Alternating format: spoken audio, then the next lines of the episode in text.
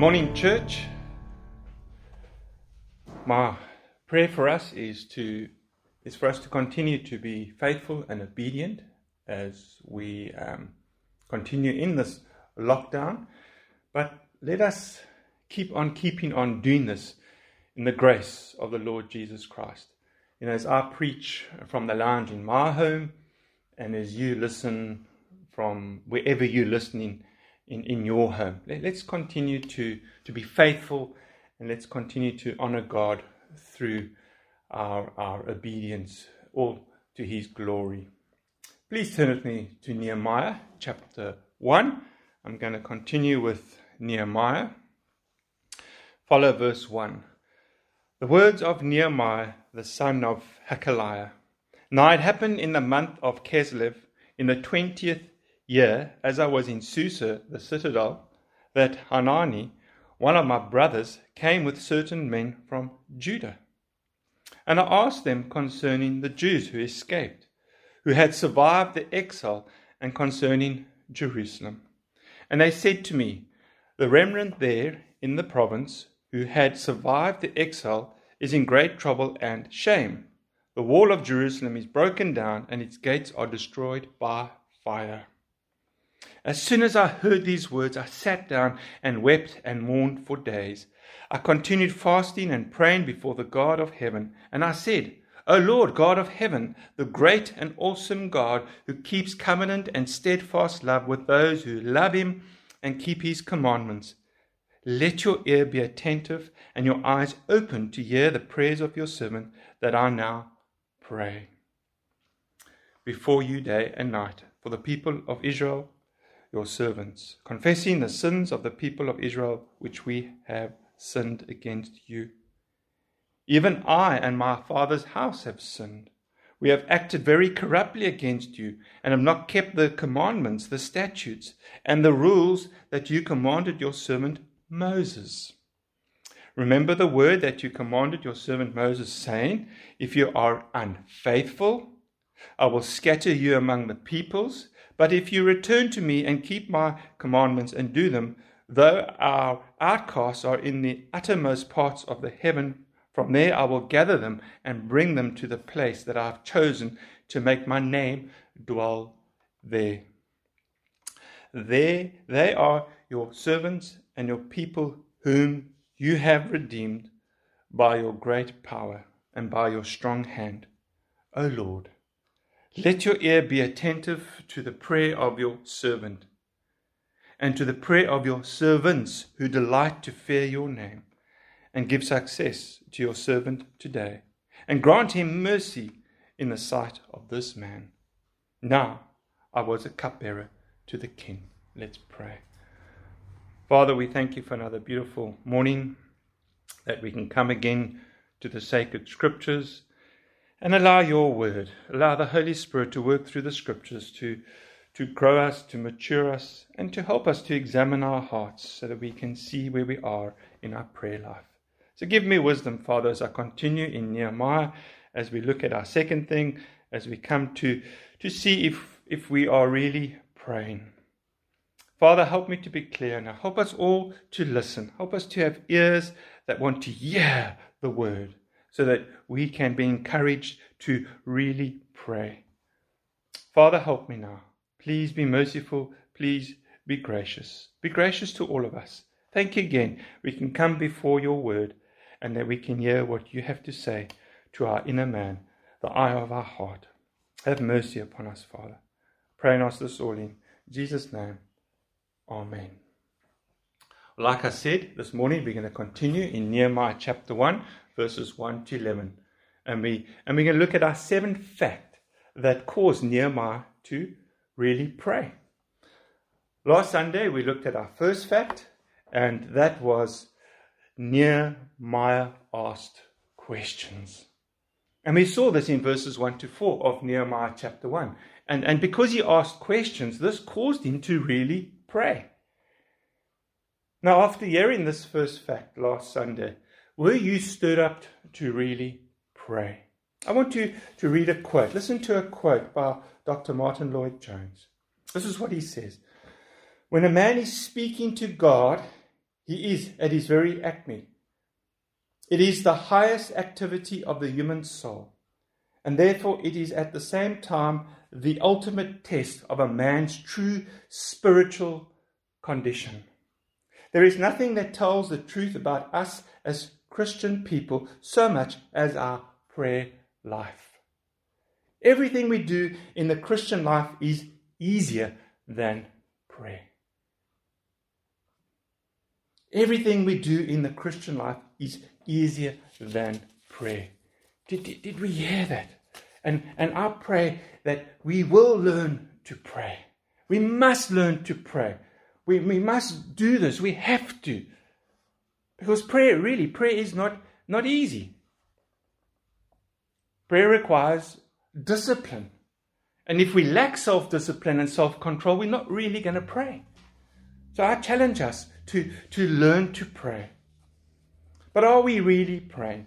Do we find ourselves, like I said last week, do we find ourselves talking more about the problems in our country, more about the problems than actually praying to God about them?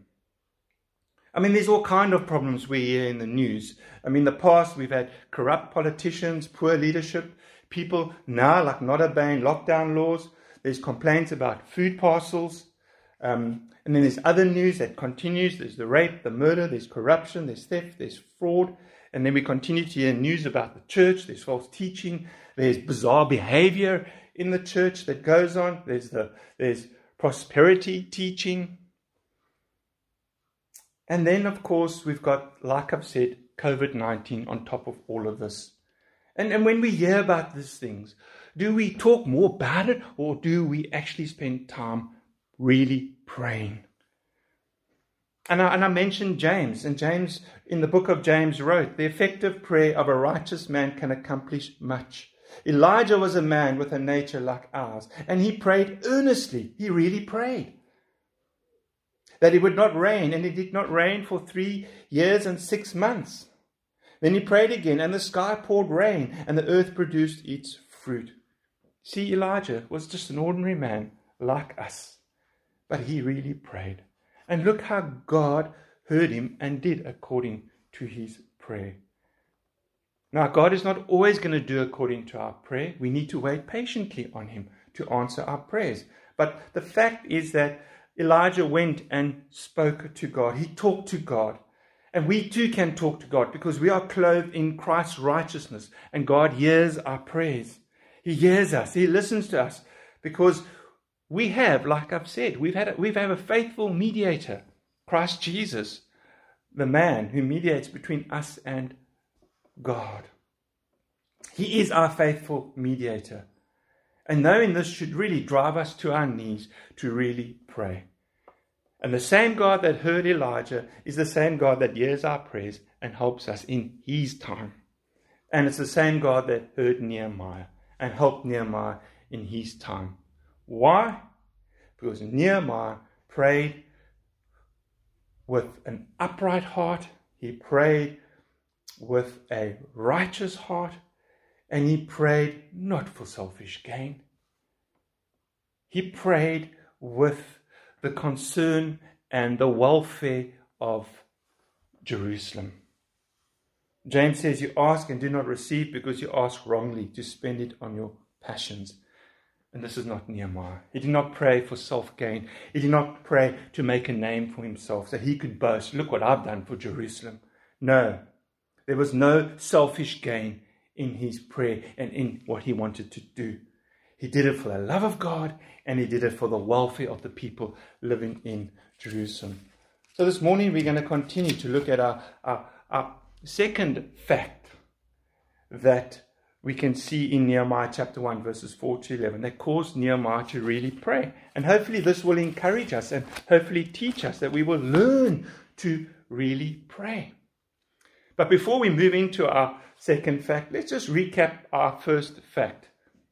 And the first fact was that Nehemiah asked questions. And because he asked questions, this caused him, this, this stirred him up to, to really pray. Listen as I read from verse 2. Um, verse 2 And I asked them, that's Hanani, one of my brothers, and certain men, they came back from Judah, And verse 2 And I asked them concerning the Jews who escaped, who had survived the exile, and concerning Jerusalem. Now, like I've said, if we really want to pray, we need to find ourselves in situations where we can ask questions. Nehemiah is just this ordinary Jewish man, just like we are ordinary Christians, men and women. He's a cupbearer of the king. And a cupbearer is someone who tests the, the, the king's wine. He tastes the king's wine to see if it's not poisoned. And obviously, if it's poisoned, he, he dies. But we know that God put him there. God, in his sovereign will and purpose, put Nehemiah in Susa to be the king's cupbearer. Scripture says, Our God works all things according to the counsel of his will, and he put Nehemiah there as his holy instrument to use him for his glory, to go back to Jerusalem and prepare the walls and the gates. Just like he put Joseph in Egypt, and just like he put Daniel in Babylon. All for his glory and all for his purpose. So, will we will we ask questions like Nehemiah? And it's in the month of Kislev that Nehemiah, this ordinary man, asks Hanani and some people about the Jews who survived the exile. And look what Nehemiah does in verse 4. Once he's asked questions, as soon as I heard these words, I sat down and wept and mourned for days, and I continued fasting and praying before the God of heaven. Nehemiah prayed. He, he needed to pray. Like we need to pray to the true living God who's sovereign over everything. Nehemiah knows that God is the true living God and that he is sovereign over everything, including what's going on in Jerusalem. And we should know that God is sovereign over everything, including what's going on here in South Africa, in Robertson, in the world. But if we're not asking questions, if we're not listening to the news, if we're not meeting with church friends when we are able to and, and talking to them, asking them questions, then can we really pray? Can we pray intelligently? And then I just remember I just mentioned Jesus. As Jesus approached Jerusalem at the end of his ministry, he saw the city and what did he do? He wept. He saw that there were sheep without a shepherd. And he knew that, that Jerusalem was going to be destroyed eventually, and which took place. And it did in AD 70. But Jesus didn't have to ask questions because he knew and he saw what went outwardly and inwardly in the hearts of the people. Jesus didn't sit at home and do nothing. Jesus went out and he socialized and he and he met people and he and he proclaimed the gospel. He proclaimed the kingdom. He preached the kingdom, the message about the kingdom. He knew what to say because he was out there socializing with his fellow people. And if we're not out there, then how are we going to really pray? How do we know what really goes on in our community and in our churches? I think back of the Apostle Paul, who, who's whose, whose life was also a man of prayer. He, he really prayed. He served the Lord Jesus with all humility and tears. Go and read his letters, and you'll see there how much of his life was spent in praying for the, for the church to grow and mature in the grace and knowledge of the Lord Jesus Christ, to grow in real knowledge and love and discernment, and to keep doing the will of, of our God. But do we really pray? If we're asking questions, we can really pray. But then are we really praying once we've asked the questions?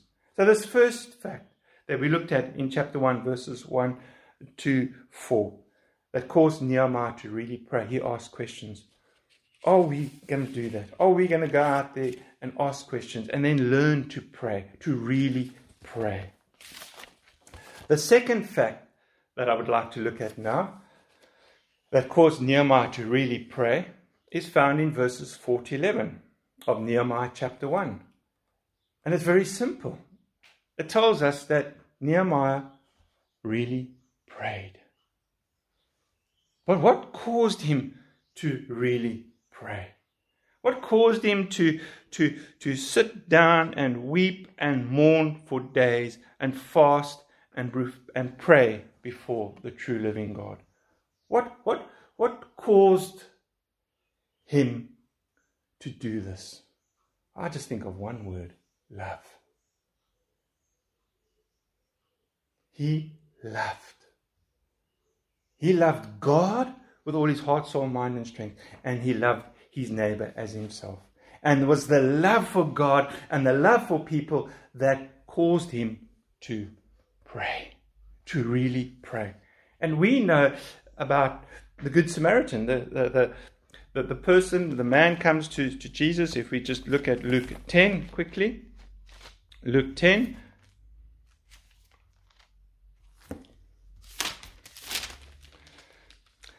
Then behold, the lawyer stood up and put Jesus to the test and asked him the question.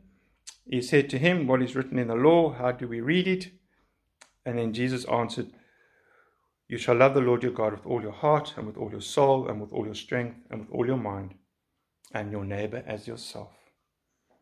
And then, of course, he asked the question, Well, who's my neighbor? And then Jesus told the story of the Good Samaritan, all about this man showing love and compassion to someone he did not know. And at the end, Jesus asked him, Which of these three do you think proved to be a neighbor to the man who fell among the robbers? And he said, The one who showed him mercy. And Jesus said to him, You go and do likewise. We are commanded to love. And, and, and praying for others is a visible indication that we love. If we, if, we, if we don't love them, we cannot really pray. We will not ask people questions and then we will not really pray for them. Or, or, or look at the news and then really pray what's going on in our country. To pray shows we love people, we love God, and we love our neighbors. So, will we ask questions to really pray? Nehemiah really prayed.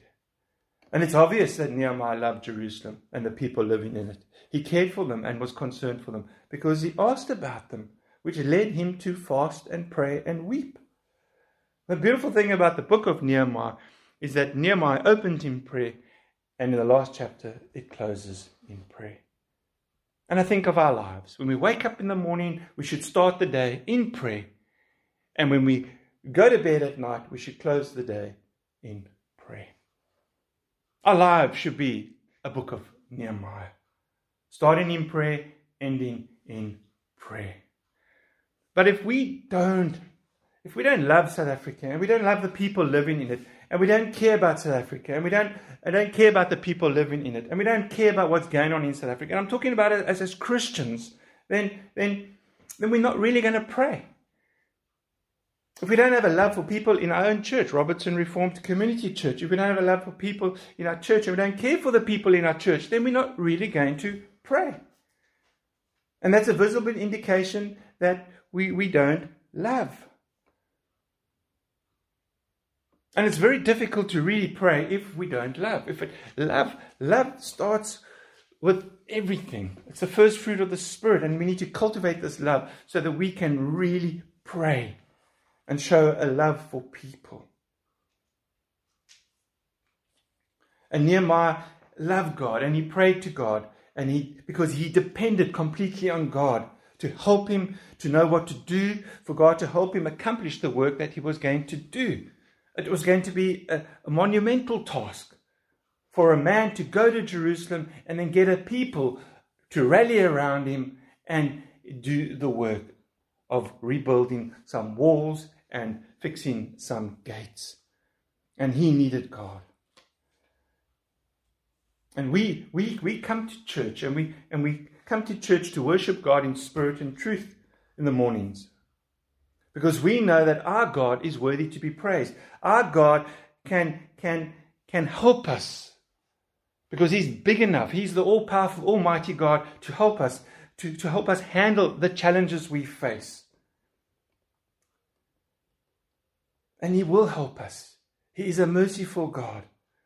But as long as we go to Him and cry out, Our Father, who is in heaven, hallowed your name. And we do this. We cry to our Father who is in heaven because he's worthy to be praised. He's worthy to be revered. Revelation 4:11 um, says this. Revelation 4:11. Worthy are you, our Lord and God, to receive glory and honor and power, for you created all things, and by your will they existed and were created. Our God is worthy to be called upon for help. He's worthy to be praised and worthy to be prayed to. But do we do this? We need to call upon our Heavenly Father. We need to revere Him because He's a great God. And when we call upon Him, we need great wisdom. We need, we need great power. We need great goodness and great, and great mercy to come from our God to help us. We recognize that we are too weak to do anything for God. But if we, if we don't recognize that we are, are weak, we're not going to lift our eyes up to the heavens where Christ is seated and cry out to Him for help. We're not going to really pray. But until we recognize that we are weak and we need to be strong in His grace, which we can, then we're not going to be people of prayer. Nehemiah had great faith. He walked by faith and not by sight. His trust and his eyes were fixed on his creator God. He knew that his God was great, but he had no idea that his God would come through for him. He had no idea that his God would allow him to go. But he put his faith and trust in God and he prayed to God. He knew scripture. He knew that the king's heart is in the hand of the Lord. He di- directs it like a watercourse wherever he pleases. Nehemiah knows that God makes nations great and he destroys them. He enlarges nations and leads them away. He knows that dominion belongs to the Lord and he rules over the nations. He knows that God providentially controls everything the heart of the king and what goes on in the nations. He doesn't always have to know what is God trying to do through this. He doesn't have to always go and try work God out because he knows the secret things belong to the Lord our God. But the things that are revealed belong to us and our children forever, that we may do all the words of this law. That's all we have to know what's going on in this world at the moment with COVID 19. We don't have to work God out or try, God is doing this or God is doing that. We just know that the secret things belong to Him, and we all what we need to know is continue to walk humbly with Him, trust Him, and, and be obedient to our calling. Walk out our, our calling in a worthy manner of the gospel and bear fruit for, for every good work we do. Just keep glorifying and honoring God. We don't need to know what's going on. We cannot work it out. Let us, let us do what Paul commands us to do in, in 1 Timothy. In 1 Timothy chapter 2. In 1 Timothy chapter 2. First of all, then I urge that supplication, prayers, intercessions, and thanksgiving be made to all people, for kings and all who are in a high position, that we may lead a peaceful and quiet life, godly and dignified in every way. This is good and is pleasing in the sight of God our Savior. That we that we are crying out to Him in prayer, that we are really praying. Paul tells us not to is, is just to pray without ceasing. Continue praying. Like I said, we should wake up praying and go to bed praying, and during the day we should be we should be praying. We should be praying because our God is sovereign over creation. He's sovereign over everything in this world. He causes it to rain and he causes the grass to grow. He causes the good and the bad things to happen in the world. Lamentation says, it is, not, is it not from the mouth of the Most High that good and bad come? God is sovereign over all aspects of our lives. All our actions are under God's providential care, for in Him we live and move we do not have an excuse not to pray. We should be. We should be really praying. One thing we, we, we should know that God loves us and He allows all things to work together for good of those who are called according to His purpose. That's what we should really know during this time. But Nehemiah, he had confidence in his great God. Do we have confidence in, confidence in our great God? Do we have confidence in, in God's goodness, in his attributes, his goodness, his kindness, his infinite wisdom, in his faithfulness? Or do we have confidence in God, in the God who is God, the creator God of the universe, the true living God, like Nehemiah had? Nehemiah prays to God who keeps his word. We see that in verse 5. Nehemiah confesses his sin and the sin of the Jewish people. We see that in verses 6 to 9. Nehemiah closes his prayer with an expression of confidence. We see that in verses 10 to 11 of Nehemiah chapter 1. We see a man that is, that is saturated with scripture, that, is, that knows his God and prays intelligently back to his God. It's, it's kind of what we all should be doing, praying according to God's will. Make sure our prayers are in line with God's will and what God wants for us and his people. Nehemiah's heart was, was filled with God's love. It's God's love that compelled him to pray such a prayer on behalf of the Israelites. Are we praying on behalf of Robertson Reformed Community Church, the people in it? Are we praying about our country, what's going in our country? Because if we love God enough, we, we will revere His name. We will honor His name through prayer. And we will be like those servants who delight to fear God's name. Are we fearing God's name? Are we revering God's name in prayer? Folks, we cannot fool God. He sees our hearts. He knows what's going on in our hearts. He's the all knowing, all powerful, all seeing, all wise, all loving, all caring God. And, and, and, and most of the time we do spend time in prayer, but it's, but it's, it's not getting God's will done on, on, in, in, in heaven. It's about getting our will done on earth. Our prayer life always seems to be about ourselves rather than getting God's will done in heaven rather than, than focused on God's will done on, on, on earth as it is in heaven. See, real love for people keeps our hearts and our heads in balance. It stops us from, from becoming impatient, running ahead, and, and ruining everything. We need to just wait on the Lord in lockdown. We need to be patient. We need to call people that are impatient, even if they're not Christians, to help them just remain patient. This is a great opportunity for us to witness to people, a great opportunity to point people to the true living God, to Christ Jesus, our Lord and Savior. We must wait on the Lord and we must, must grow in our patience. And if we wait on the Lord, then God can work in our hearts and He can strengthen our hearts. I mean, when I think of Nehemiah, he started his praying in the month of Keslev, and four months later, in the month of Nisan, God answered his prayer. God, God stirred up the king's heart to say, Yes, you may go. And yes, I will send you with letters.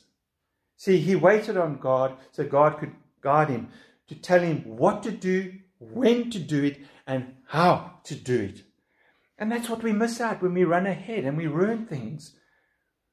And, and Nehemiah, what would he have done in those four months? He would have waited on God patiently. He would have known from Psalm 27, verse 14 Wait for the Lord, be strong. Wait for the Lord, for the Lord is strong, and let your heart take courage. Wait for the Lord. And we should do the same while we wait on God to answer our prayers. And too often we plan our projects and then we ask God to bless them. We, we expect God to just bless our ministry, bless our church, grow our church numerically, financially, and, and spiritually. No, we need to wait on God to do these things because He does it in His time. And when He does it, wow, then it's God doing it and not man. But we need to be patient. We need to, we need to spend time like Nehemiah. I mean, just sit down and we should weep and pray like he did when he heard about Jerusalem and the people living there. And the beautiful thing is, when you are praying for things, You sometimes are the person that is stirred up to go and do something about it. Not to say, well, church, what are you doing about it? Or, or, or Christian on the left or on the right, what are you doing about it? No, God stirs up your heart and your heart alone to maybe do something about it. There's a lot of times we grumble, we complain, and we say, what is the church doing in this situation? Well, the church is doing one thing in the situation. And what church thing? Church is doing exactly what God calls us to do. If I delay, you may know how one ought to behave in the household of God, which is the church of the living God, a pillar and buttress of the truth. The church in this situation should just keep preaching the gospel to the congregation, to the people in their churches to keep them to remain faithful, to fix their eyes on Jesus, the author and perfecter of their faith, so they continue to be obedient and faithful, so they can serve God through this and help people in need. But There's a lot of times when there, when there is a project for us to do, we will sometimes say, Lord, you know what? I'm not adequate for this. Lord, um, I, I, I'm not equipped to do this. Send that person. We always got excuses. We always argue that I'm not, I'm not the person for the job. I'm too shy. Uh, I'm too insecure. Uh, uh, I'm this, I'm that. And we miss out on God actually growing us and maturing us through that experience that He calls us. He grows us and matures us, not by sitting behind the Word and reading it and praying, but when we take that and we become doers of it in the lives of people because our patience is tested, our kindness is tested, our love is tested, our joy is tested. God wants to take us as we are, and He wants us to be involved in the lives of people. Are we really praying? Are we, are we praying?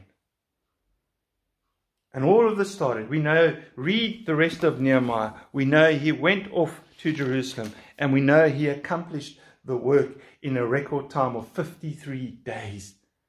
But there are a lot of opposition, a lot of opposition comes his way. But look what he does when opposition comes his way. He prays. He seeks God's help and he uses common sense that God has given him to work through the struggles. But he keeps on with the work for the glory of God. He doesn't quit. Let us not quit in lockdown. Let us keep our eyes fixed on Jesus Christ.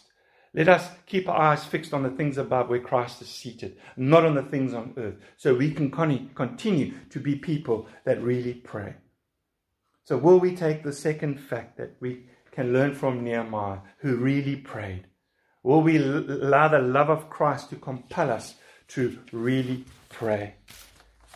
These two facts that we've just looked at this morning or the first fact we looked at last Sunday and the second fact we looked at this morning from Nehemiah chapter 1, verses 1 to 11. The first fact is Nehemiah, he asked questions. The second fact is he really prayed. Will we be encouraged? Will we learn to pray? Knowing that prayer is hard. But the beautiful thing is, when things are hard, that's when we go to God and we look to Jesus for his grace to help us, which is sufficient the praying and preaching is not to put a guilt trip on anybody. It's to convict you of what, what you're not doing and what you should be doing. And then you go to God and you cry out to Him, God, I need your help. I need your grace. I need you to, to help me. So look to the cross if you're struggling to really pray. Look to the cross. There, there Christ Jesus died to reconcile us to his Father, to put his Spirit in us, to put his love in us. There, there God poured out his love into our hearts especially when we believe. He poured out His love into our hearts through the work of the Holy Spirit who lives in us. To do nothing? Just to sit around and, and grumble and complain? Or to, just to shoot up prayers, selfish prayers, self centered prayers for selfish gain? No, he, he saved us and He put His Spirit in us to, to be zealous for good works, to, to, to pray, which leads to good works, like Nehemiah started in prayer, and look where it led. He bore fruit for the glory of God in Jerusalem. It led to zealous works and good works. And we are, we are God's workmanship created in Christ Jesus to do good works, which God prepared beforehand for us to walk in them, not for us to sit around, for us to be, proactive and to be active, to bear fruit, to be the salt and light. What's going on in our world? We are saved to really pray. Are we finding ourselves in this position, in lockdown? Are we really praying? Do we really pray? Let's pray. Father, uh, thank you that we can come to your word and that we can be exhorted by your word, challenged, we can be rebuked, we can be corrected, we can be taught, and we can be trained in righteousness so that we can be adequately equipped for every good work out there. And that, that includes praying and then offering our lives sacrificially to help and serve. Father, please be merciful to me, be merciful to all of us, but forgive us, Father, for we don't find ourselves really praying. And if we don't, Father, then I ask you to forgive us like I just did. Be merciful to us. Give us all the wisdom to get down on our knees, to confess, and then ask you to help us for the grace that we need to go out there when we are allowed to, to ask questions and then to really pray. Father, please be merciful to each one of us. Help us to be bold and strong and courageous for you, Father, all for the glory and for the sake of your Son's name. Help us to really pray. Pray us this all in Jesus' name. Amen. So I'm going to close with a benediction from, from actually from Titus. I was going to go to, to Numbers, but I'd like just to close with, with, but not really a benediction, but a passage of Scripture. Listen as I read. For the grace of God has appeared, bringing salvation for all people training us to renounce ungodliness and worldly passions and to live self controlled, upright, and godly lives in the present age, waiting for our blessed hope, the appearing of the glory of our great God and Saviour, Jesus Christ, who gave himself for us to redeem us from all lawlessness, lawlessness and to purify for himself a people for his own possession who are zealous for good works. And we all say, Amen.